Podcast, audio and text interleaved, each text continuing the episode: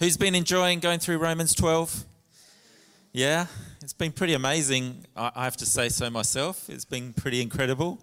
It's the first time we've ever tried anything like this, going bit by bit through a chapter of the Bible.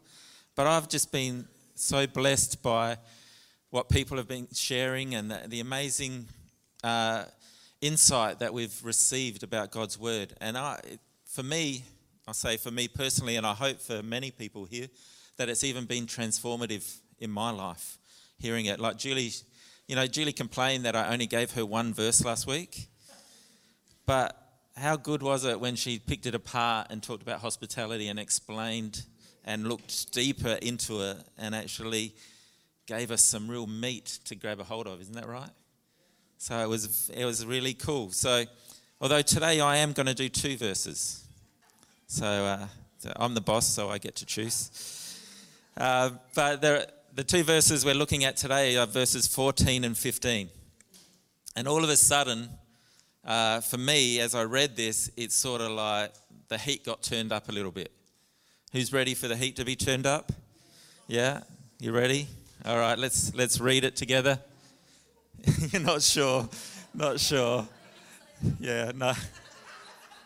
I love the honesty because when I read it, I wasn't sure either. But it says in verse 14, Bless those who persecute you, bless and do not curse them. Rejoice with those who rejoice, and weep with those who weep. Let's read it from the Amplified now.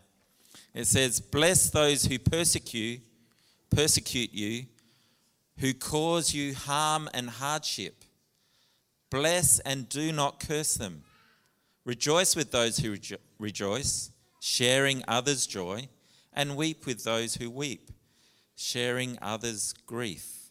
And then the J.B. Phillips version says, And as for those who try to make your life a misery, Anyone got people like that in your life? What are we to do with them? Well, it says, bless them. Don't curse, bless. Share the happiness of those who are happy and the sorrow of those who are sad. Now, when I, when I read verse 14, I'm like, God, what are you saying to us? Like this idea that, like, honestly, God, you, you are asking us to bless those who are making our life a misery. This is what you're asking us to do. It's like, I thought you were a loving God. I thought you were a God who wanted the best for us. But now you're asking us to bless people who are literally tormenting us and doing us harm. And, uh, and so I was praying and I'm saying, Holy Spirit, what, what are you saying to us? What are you, what are you wanting to get through to us here? And, uh, and uh, all he did was remind me of another time when Jesus taught us when he was here on earth in, in Luke. Oops, wrong one. Oh, I haven't got it there. Sorry. In, in Luke 6, verse 28, Jesus said these words, please, he said these words, bless those who curse you and pray for those who mistreat you. So, even before Romans 12 was written, Jesus was already preaching this type of sermon. And so, I, about not last, not last Friday, but the Friday before, I was just praying and saying, God, what is it that you want to teach us from this concept, from this, this passage, from this command? And as I was praying, I felt the Holy Spirit just drop in my heart a little thought. And He said, Remember the context this command is written. And all of a sudden, the penny dropped for me because when we talk about context, when you're taught about preaching and, and studying the Word of God, context is all about not just taking one verse and, and building a doctrine out of one verse, but reading the context which, in which it was written. So, reading the passages before and the passages after. And really interestingly, I went back to verse 1 of chapter 12 and I actually didn't get past it because as, as I read verse 1, the penny dropped for me. So I want us to read verse 1 again and, uh, and I'll explain what I'm saying here. Paul says, I appeal to you, therefore, brothers and sisters, by by the mercies of God, to present your bodies as a living sacrifice, holy and acceptable to God, which is your spiritual worship. To present our bodies as a living sacrifice. In verse 1, this is what God is compelling us to do. And as Eugene Peterson explains, a sacrifice is an offering placed before the Lord so that he can make something of it.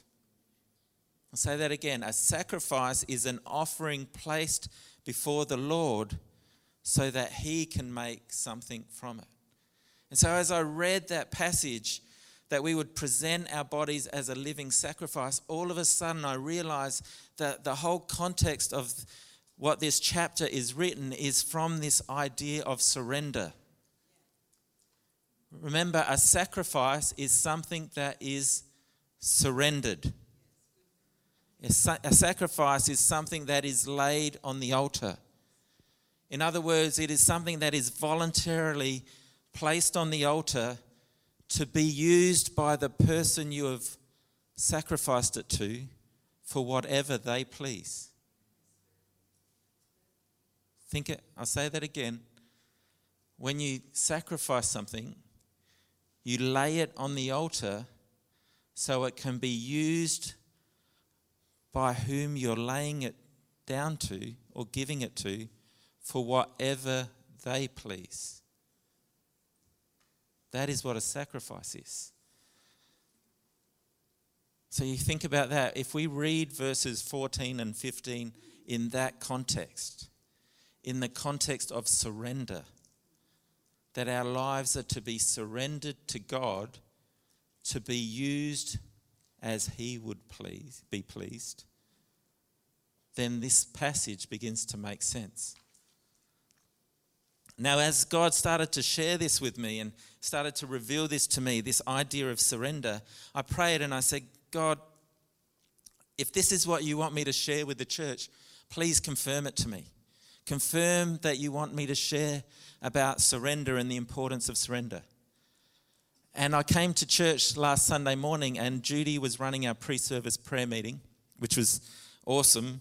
And if you don't come along, 9:15 every Sunday we have a, a, short prayer meeting just to get ourselves ready for church, and everyone's welcome. So if you if you're up that early and you want to come along, come and join us. But Ju- Judy shared about the topic of surrender.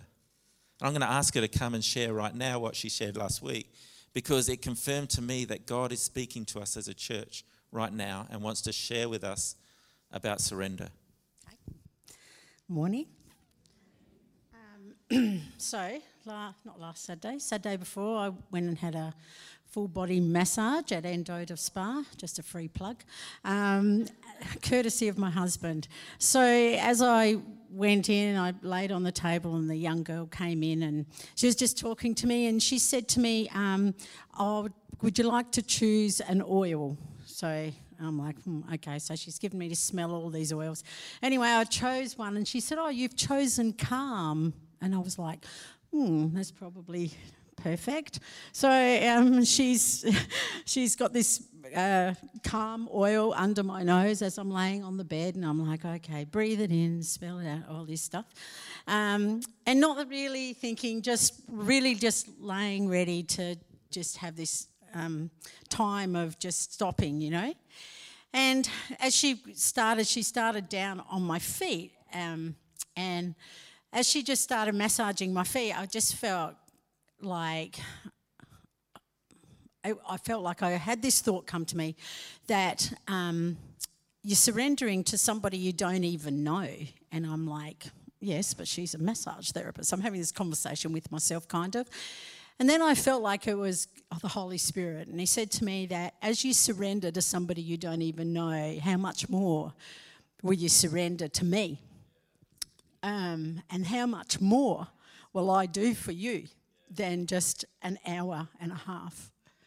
I felt really challenged by that. I've been challenged all week with this because Ben rang me and I'm like, yeah, sure, no worries. But all week I've felt like God just continuing to just stir even more so than ever in me that whole thing about what it means to surrender. But anyway, as she's massaging me, she's massaging my legs, and I'm, I'm like, God, I, I surrender. I just give it all to you, everything. But as I let go, I felt like there was these words coming to my mind, like anxiety and fear, disappointment, discouragement. All of those things just started. I wasn't speaking them out loudly, but in my spirit, I could feel these words just kept coming out more and more and more. And, and I'm like, wow I was almost like in shock as to what God was doing and not even aware of, of what was happening around me and, and stuff like that. But just felt like God just kept saying to me, You just need to let go. You need to let go. And sometimes that's really hard for me. Sometimes I like to be in control. Um, sometimes I like to be able to work around what I feel I'm capable of doing. But when God just kept saying to me, there's so much more that is in you that needs to come out. And if you don't surrender, then you, that's where you're going to stay. And is that where you want to live your life. So I felt that whole challenge. Great, great massage it was. Um, and just feeling that whole time that God was constantly just at me, not because He doesn't love me, because He does love me. And so out of that, I felt that God just said to me, the more I let go, the more I surrender. And you know, I've been a Christian for some time now, and just, but you know, I just thought about the love of God and how God loves us so much that He comes back and keeps coming back at us with love and grace and mercy to be able to go, just let, let it go. Because we all get hurt, we all get discouraged, we all get disappointed, and God knows, but that's where we need to surrender. And just a quick scripture in Galatians 2:20, this is the verse that God gave me. He said, I have been crucified with Christ, and I no longer live, but Christ lives in me. The life I now live in the body, I live by faith in the Son of God who loved me and gave himself for me. Isn't that good? This is what I'm talking about. This is what I want us to understand is that God is wanting us to surrender to him. Not because he wants us to he wants to take stuff away from us is because he wants to transform us into everything he created us to be. So let's dig deeper into this concept of surrender. Let's have a look at it because the christian faith is built on this principle of surrender. And let me say this it begins with god himself. You see god created everything. He created the heavens the earth and then he created a garden. And in that garden he created adam and eve and you know what he did next? He surrendered everything to Adam and Eve. Bible says he gave them dominion over all things. And we know the story. Everything went pear-shaped. Everything went bad. But God was brave enough to surrender it all and entrust it to them. And the sad thing is that it all went bad, as, as Dan shared in communion. But that didn't mean God stopped surrendering. Because the next thing we learn is that God then surrendered his son, Jesus, to come to earth and become one of us. And we know Jesus is God, that is Father, Son, and Holy Spirit, and that Jesus came and surrendered himself. He surrendered his divinity. He laid it aside, the Bible teaches us.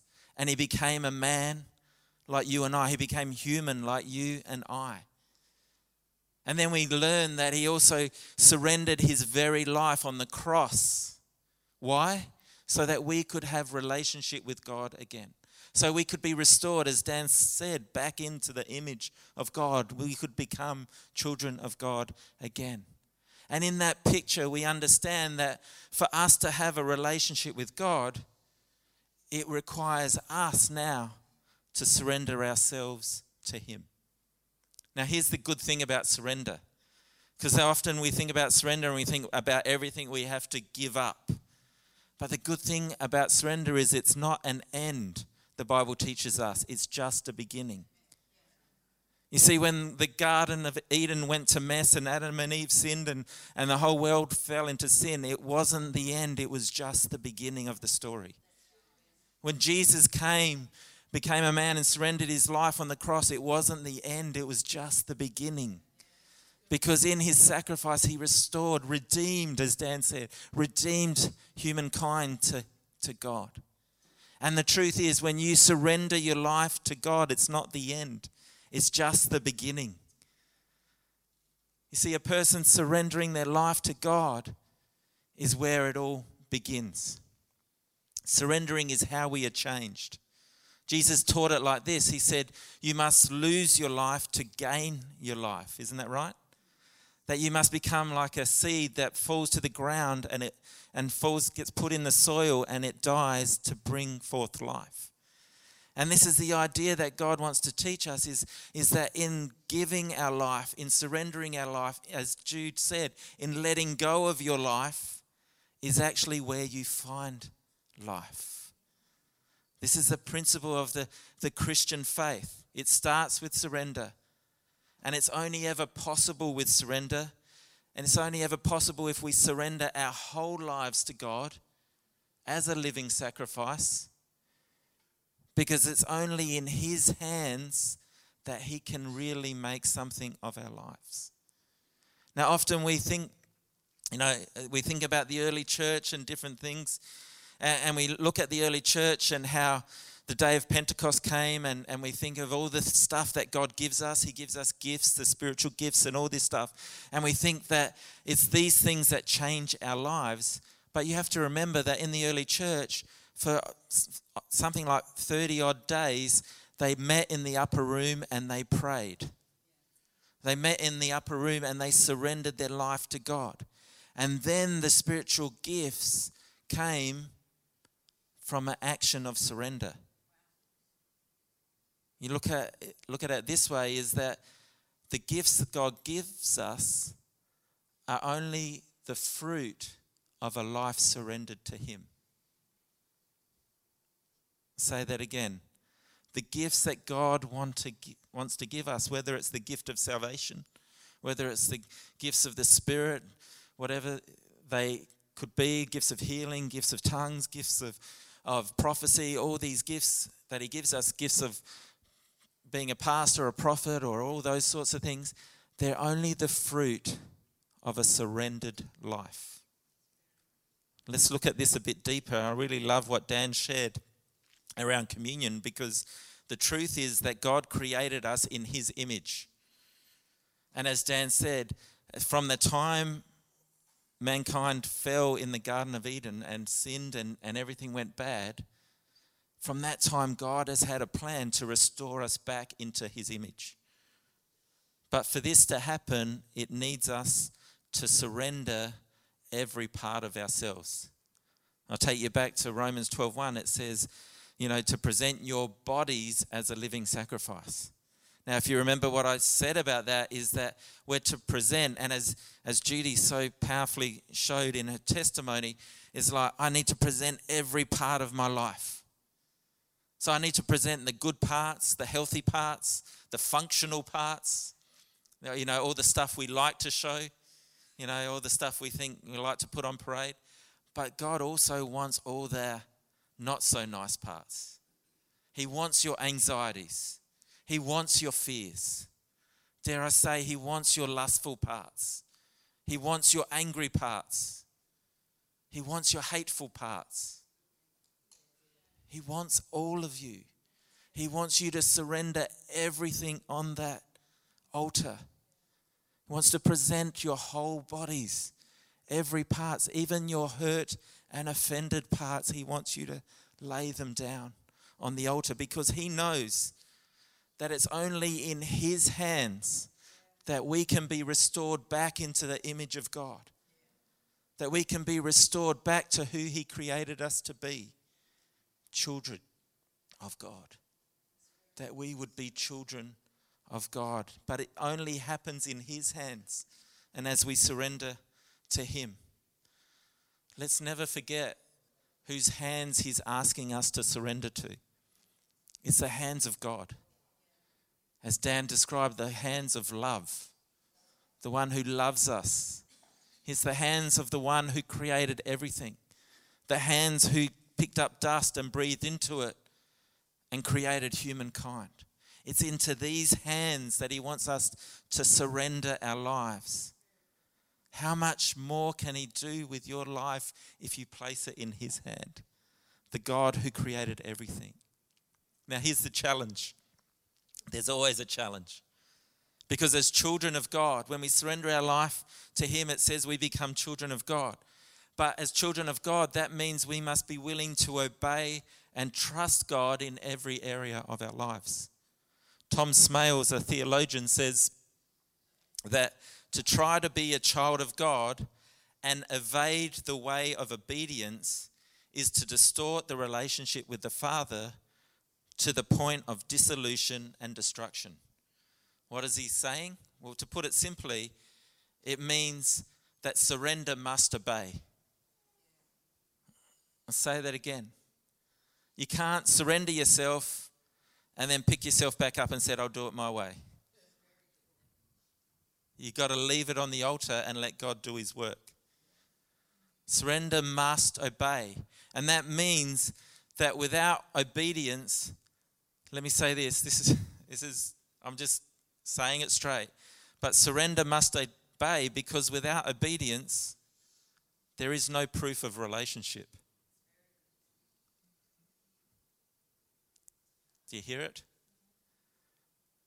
Without obedience, there is no proof of relationship with God. And so it's from this place of surrender that God says, Bless those who persecute you, bless and do not curse them. Rejoice with those who rejoice, and weep with those who weep.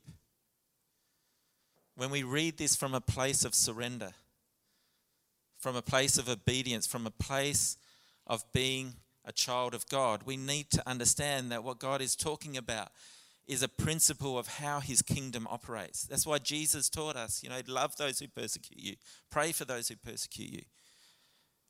But in this in this command, there, there is a flow of language. And if you look at the original language, it's it's like one goes to another. It's poetic. It's there's a flow that goes on where it, it's it's implying that this is not just a once-off command. So so it's not God saying. So when Joyce persecutes you, Ben, then you just got to bless her.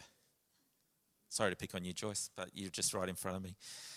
But uh, not that you ever have. So, but if you know, if Joyce is trying to make my life a misery, then I need to bless her. And but that's all. Only when Joyce does it. No, he's saying, let your life be an example let your pattern of living, let the way you live life, let your lifestyle be one of blessing, not cursing. So, this is a lifestyle, this is a, a habit of living. Now, the problem we know is this is hard to do. And the truth is, we cannot do it in our own strength. The only way this is possible is by surrendering ourselves to God, as Judy so beautifully presented in the massage table. What a like maybe I should say put yourself on God's massage table. Surrender yourself to him and let him do what only he can do. That's why he asks for a living sacrifice. Because what God is saying is I want your life to be a sacrifice to me. I want every part of your day to be a sacrifice to me. I want every part of your day to be surrendered to me so that I can do in it what only I can do. That's why He gave us the Holy Spirit.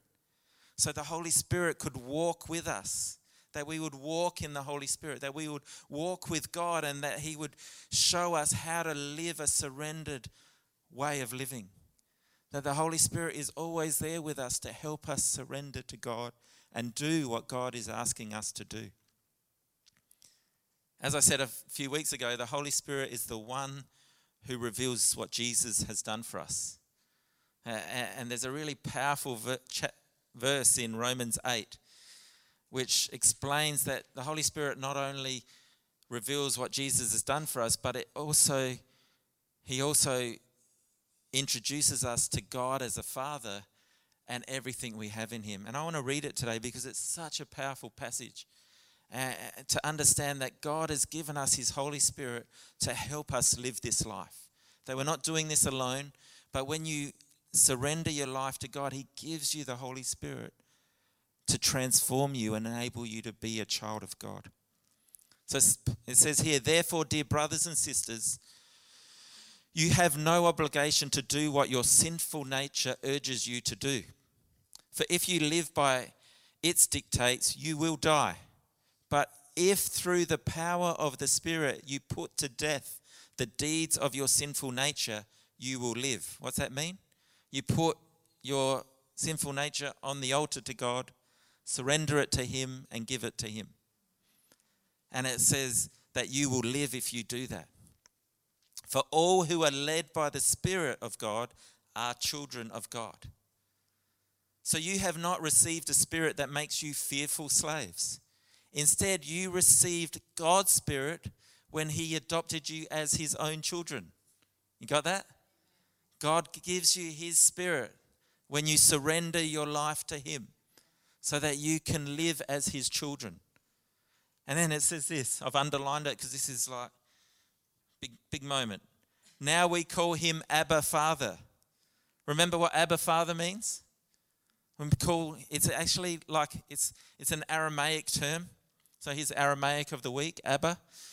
It's like the, the idea is that it is a, loving term, a, a personal term, a, a tender term that you would use to describe your parent or your, your dad or your mum, your type of thing. Like it, so it's in, in my context, it would be like my, my dad or my dearest father. My like it's it's a it's a, a term that you only share together, an intimate term.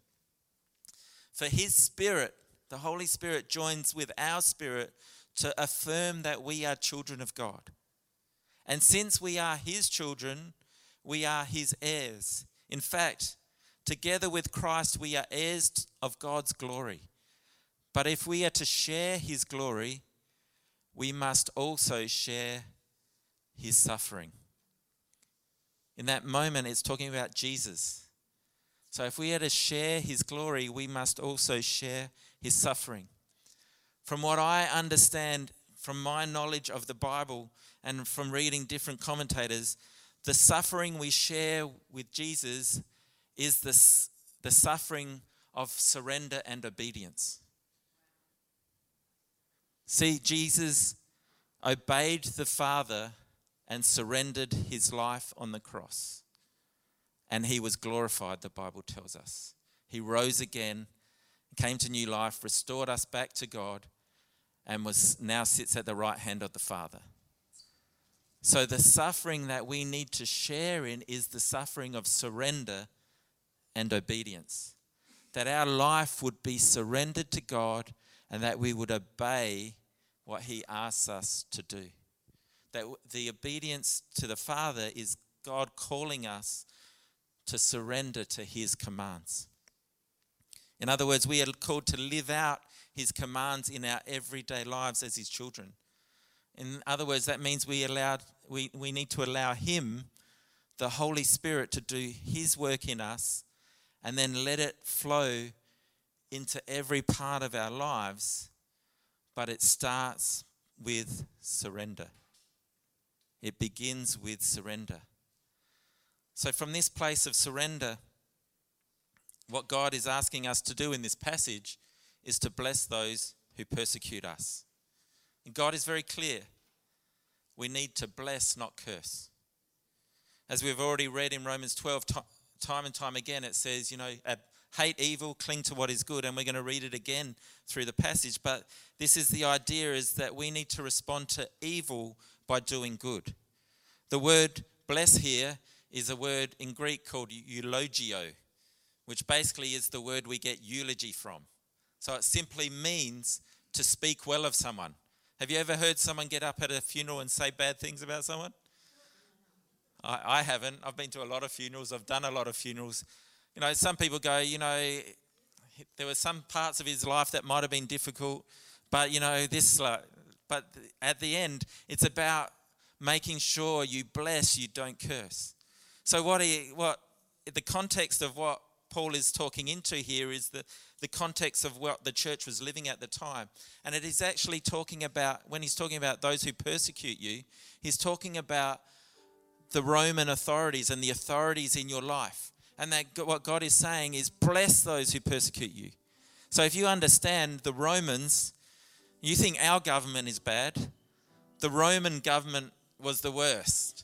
They took pleasure in making the lives of the people that they ruled over miserable. You know, they literally would ration food.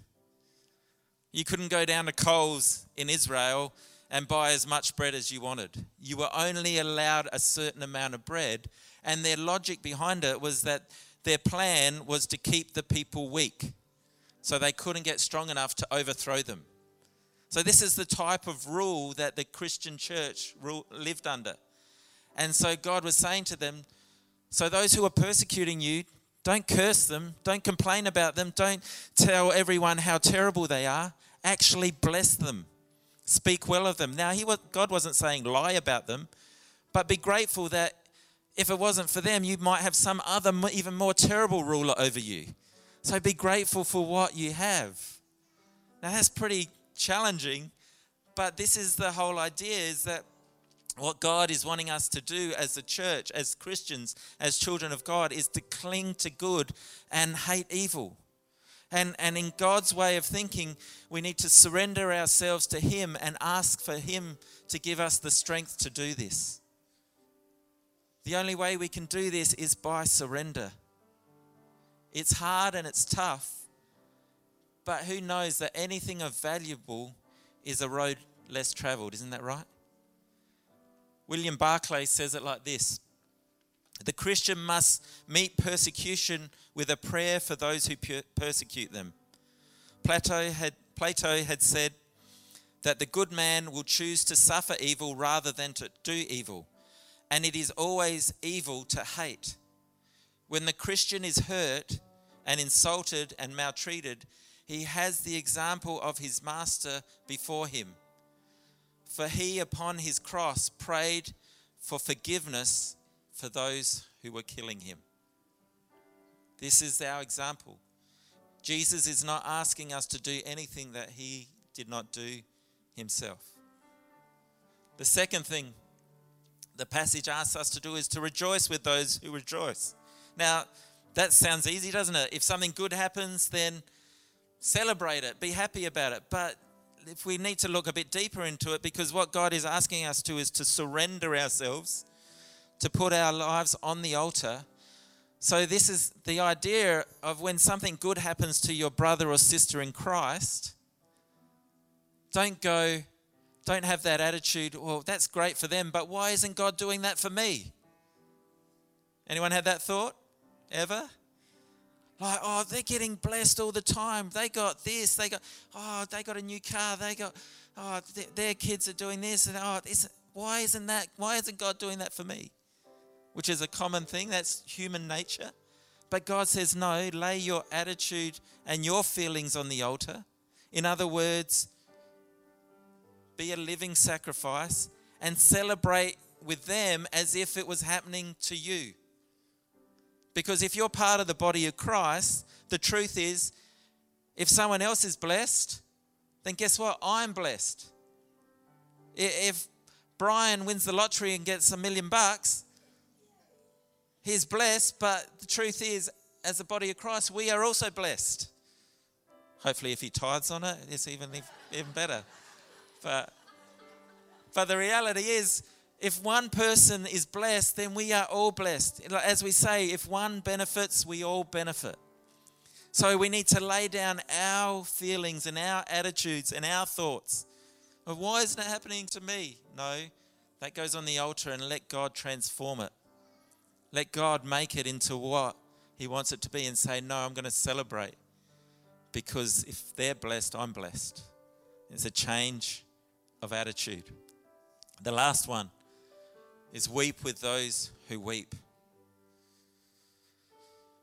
This is a hard one because sometimes it's human nature that if we see someone weeping, someone in pain, someone in hurt, we want to fix their problem, don't we? We want to make their pain go away because we know how, how difficult it is to be in pain. But in this moment, God says, I don't want you to take their pain away. I don't want you to fix their problem. But what I want you to do is weep with those who weep. I want you to just come alongside them and feel their pain. I want you to understand that their pain is your pain. When one part suffers, we all suffer. It means we need to surrender our need to fix their problem and choose to just love them where they're at, to feel with them where they're at, to weep where they're at, and let God heal what needs to be healed, to trust that He would do it. God's not asking us to fix people, God's asking us to love and support and be with them where they're at. If you, psychologists call this empathy, coming alongside and actually feeling what another person's feeling.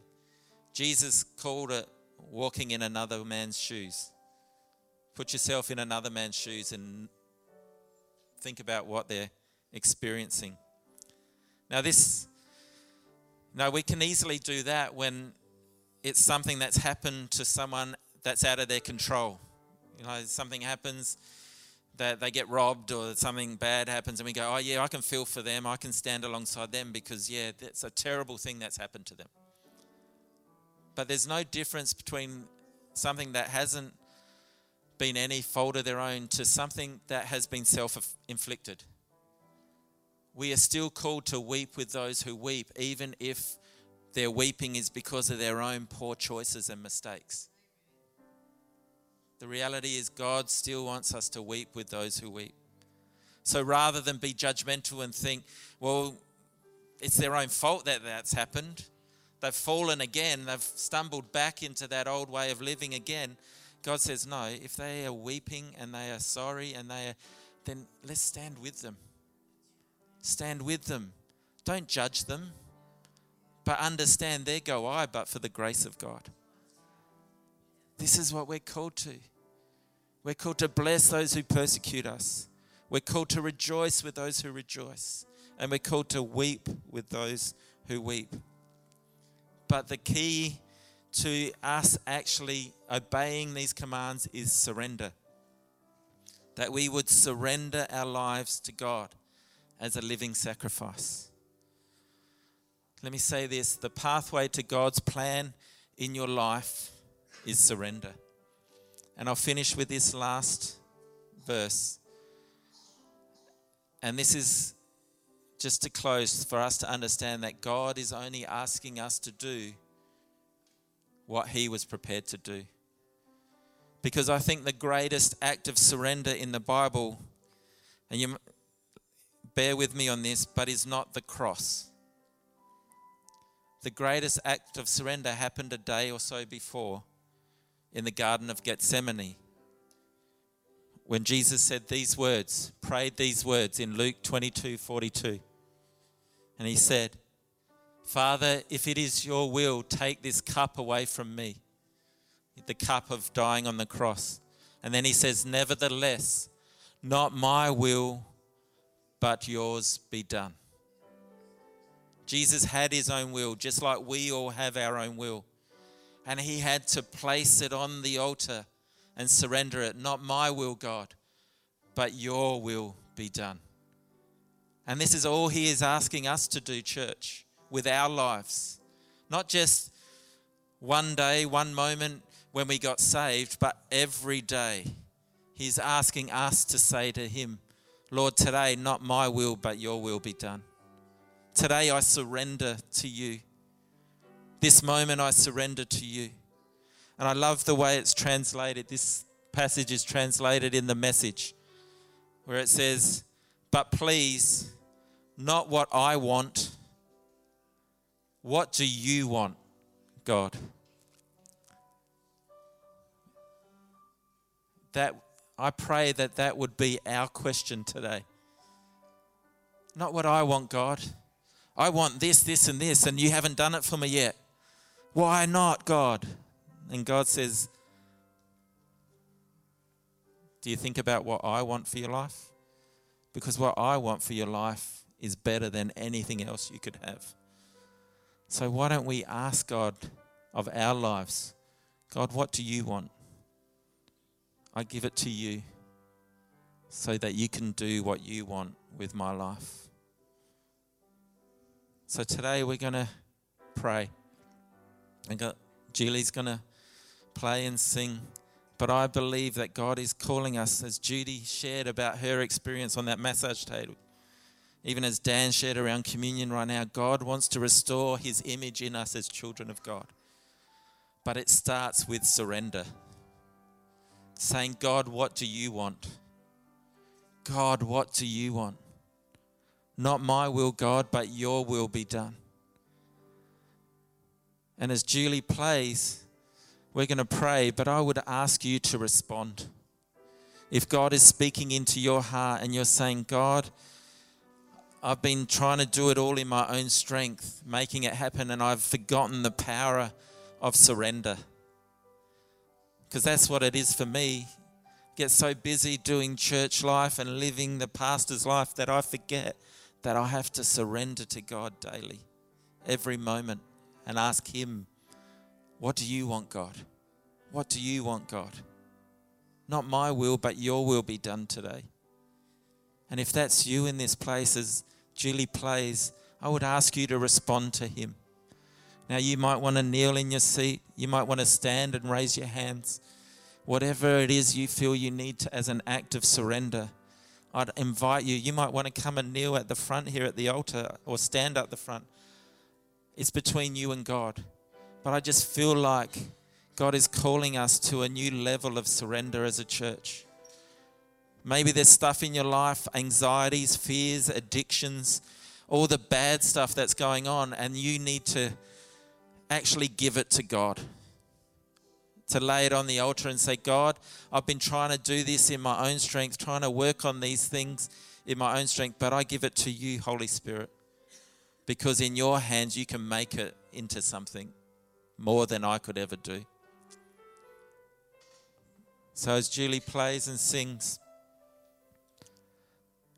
I'd invite you to respond in an act of surrender, to say, God, it's yours. God, it's yours. I surrender my life to you afresh today. I'm just going to pray, and as I pray, feel free to respond however you feel to, however you need to. Lord God, I thank you for your word. I thank you for the truth of surrender. That without surrender, there is never life. As you said, we need to give our lives to gain life. And today, Lord God, we make a fresh commitment to surrender to you, to lay our lives on that altar and allow your Holy Spirit to do His work in our lives a work of transformation, a work of change, a work where we become children of God and obey and trust you with everything we have. Lord God, this is our prayer today. In Jesus' name, amen.